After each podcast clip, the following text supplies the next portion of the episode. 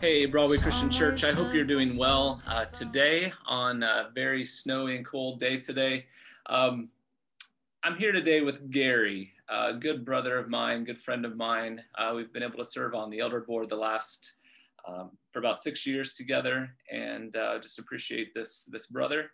And um, I, I let you all know a few weeks ago that if anybody wanted to share their experience with Revelation, their story about the book of Revelation, um, to to let me know, and we would try to do that. And so Jessica Willman shared a couple weeks ago. Uh, there's going to be a couple others coming on, and um, and we've had have Gary on today.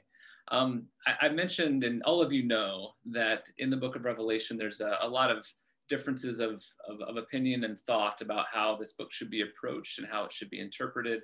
And uh, this is going to be a great chance for you to hear uh, Gary and the, the approach that he takes to this book. And um, you all are going to hear from me for the next three months on this book. And this is a chance for you to hear uh, Gary's perspective on the book. And uh, so he's gonna he's gonna share a little bit about his own story of Revelation and, and, and what it means to him and how to how he approaches it and what he thinks is really important and some of the parts that the church is missing right now. And uh, so he'll share that, and then we'll kind of see where the congregation conversation goes from there. But uh, Gary, just share your heart and mind with us, brother.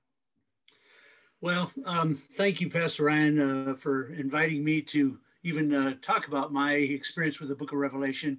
Um, I just uh, really appreciate that, and I appreciate you uh, personally. I've learned so much from you as my pastor, and I'm I'm delighted with that. Uh, um, and I just, uh, um, I'm truly a different person now than I was uh, before, and, and God has done that through you. So I thank you for that, and I thank you for um, just being uh, my pastor for the past six, seven, eight years. How long? It's almost been seven years now, I think, or maybe more. Yeah. But uh, so thank you for being my pastor, Pastor Ryan, and and uh, I generally get kind of confused as I talk and I get out of line. So I kind of wrote my thoughts down. Would it be okay if I just read them?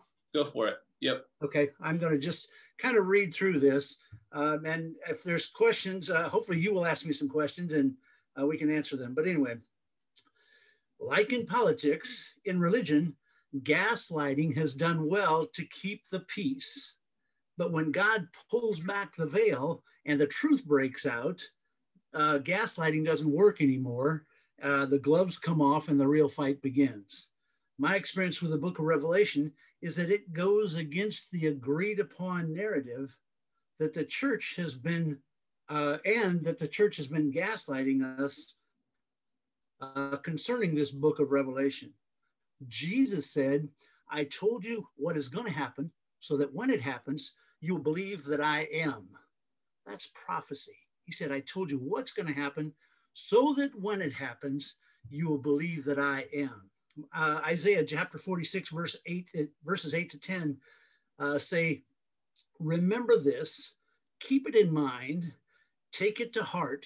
And he goes on to add, You fools, are you rebels? But uh, he, uh, you know, he says this three times because it seems like it's just very important. He wants to get this point across. Rem- uh, remember this, keep it in mind and take it to heart, that 18 inches from the head to the heart. Take it to heart. Uh, re- verse 9 says, Remember the former things, those of long ago. I am God.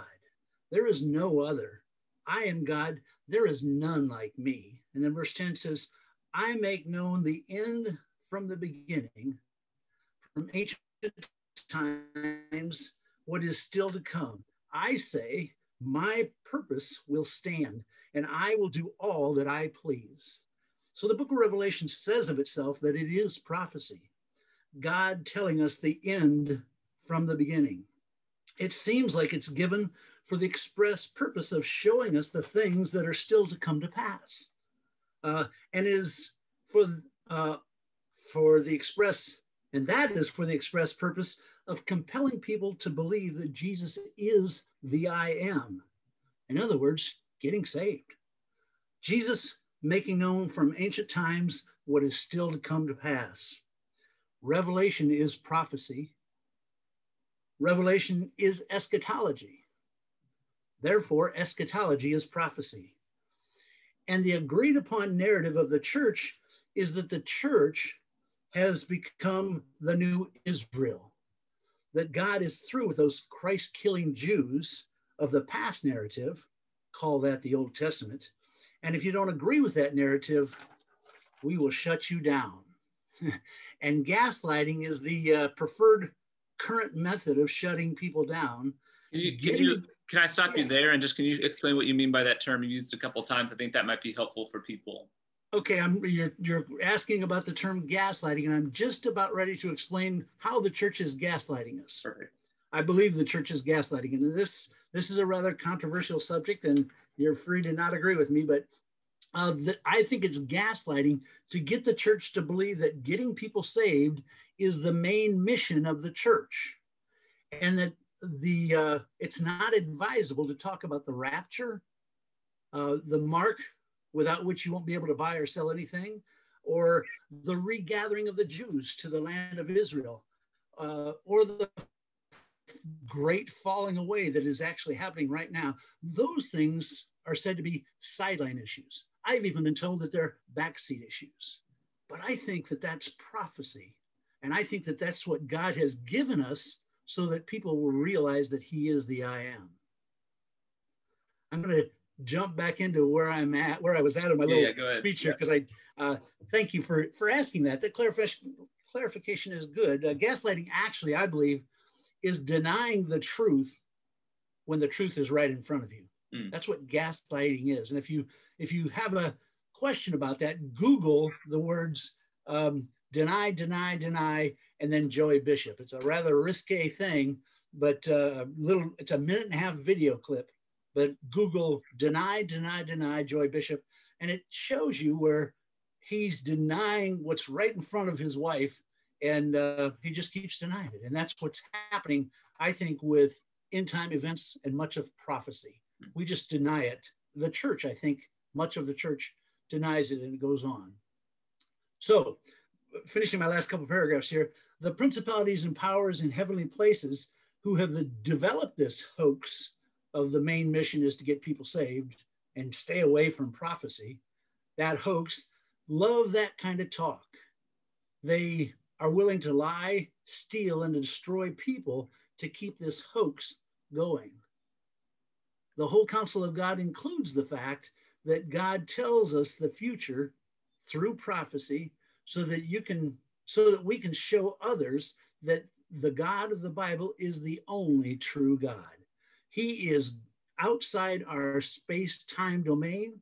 He declares the end from the beginning. He doesn't have to depend on anybody to accomplish his will. He is good. And he, if you will humbly surrender yourself to him, he will give you a new life that is eternal, abundant, pure, confident, and supernaturally peaceful. Prophecy is God's vast eternal plan revealed through scripture. Eschatology is the conclusion of God's vast eternal plan, also revealed in scripture. And my experience with the book of Revelation is that it gives exactly, supernaturally, to the jot and tittle, many of the details of the conclusion of God's vast eternal plan and its scripture. Thanks, Gary. I've got a couple questions that come to mind. Okay. So one is if the mission of the church is not to get people saved, and I agree what with is, you on that. It, it, I think that's part of the mission of the church is to get people saved, but you're not going to get them saved if you deny prophecy. See, we it is it is our goal to see people become worshipers of God. That that is our goal. I'm not denying that, but I'm suggesting that the churches told us to try to do that without prophecy. Hmm. It's like half your brain tied behind your back. I mean, it's it's like having to do bail out a, a, a puddle with no bucket. There's um, a there, there's a there's a tool in our toolbox that's missing. Yes. What you would say. A, a powerful tool. Yeah. So so can you give examples in in the book of Revelation of um, of historical events that we should be looking at from your perspective that then would give us this confidence to share to our neighbor or to our, our relative. Can you give us an example of what you mean? I could give you a bunch of them, but just uh, just kind of uh, thinking about that, the the whole concept that right now people are afraid. People have watched this election. People are watching. Uh, they don't get to see much of world um, politics anymore because everything's so local, or at least federal, um, and that's clearing up a little bit. But uh, um, the people are afraid right now, both for money, for money, for um, Antifa, for just all kinds of things that the world seems to be shaking. And I believe God is shaking our world. I think He's doing that to force us to look at these things. And so, um, what we've left out is talking about that. When we recognize that that, that He said that there would be uh, wars and, and rumors of wars, that's that's just the beginning. That's not the actual trouble that's coming. But Israel's back in the land for the first time in in 2,700 years. They export flowers to Holland. They export electronics to Japan. They export machine tools to Germany. And they're only 70 years old. How could this be? Well, um, in the very day they were founded as a nation, um, five armies around them came in and tried to destroy them the very first day.